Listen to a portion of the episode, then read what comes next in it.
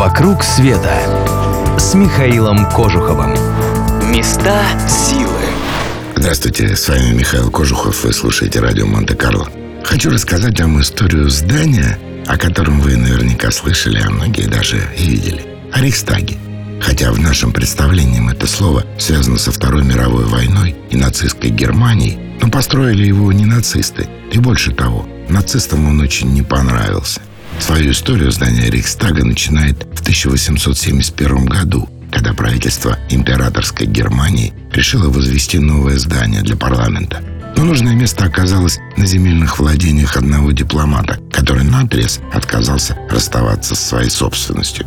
Только после его смерти в 1884 строительство наконец началось.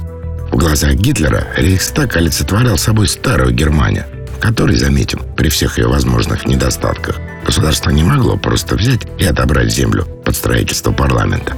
Есть серьезное основание верить, что в 1933-м Рейхстаг подожгли сами нацисты, а вовсе не коммунисты, на которых это свалили, чтобы под таким предлогом устроить очередные репрессии.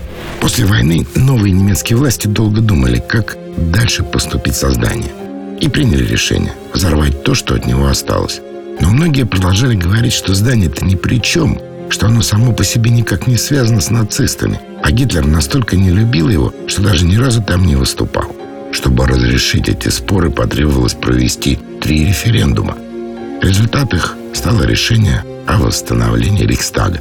Сегодня это здание украшено огромным стеклянным куполом. По двум рампам купола можно подняться на смотровую площадку. Оттуда хорошо виден Берлин.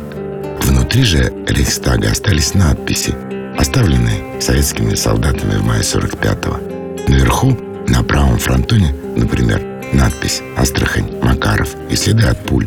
Все это оставили, чтобы напомнить об ужасах фашизма не только гостям, но и самим немцам, дабы не позволить истории повториться. Путешествуйте, друзья. Жизнь коротка. Лучше с нами, с клубом путешествий Михаила Кожухова. «Вокруг света» с Михаилом Кожуховым.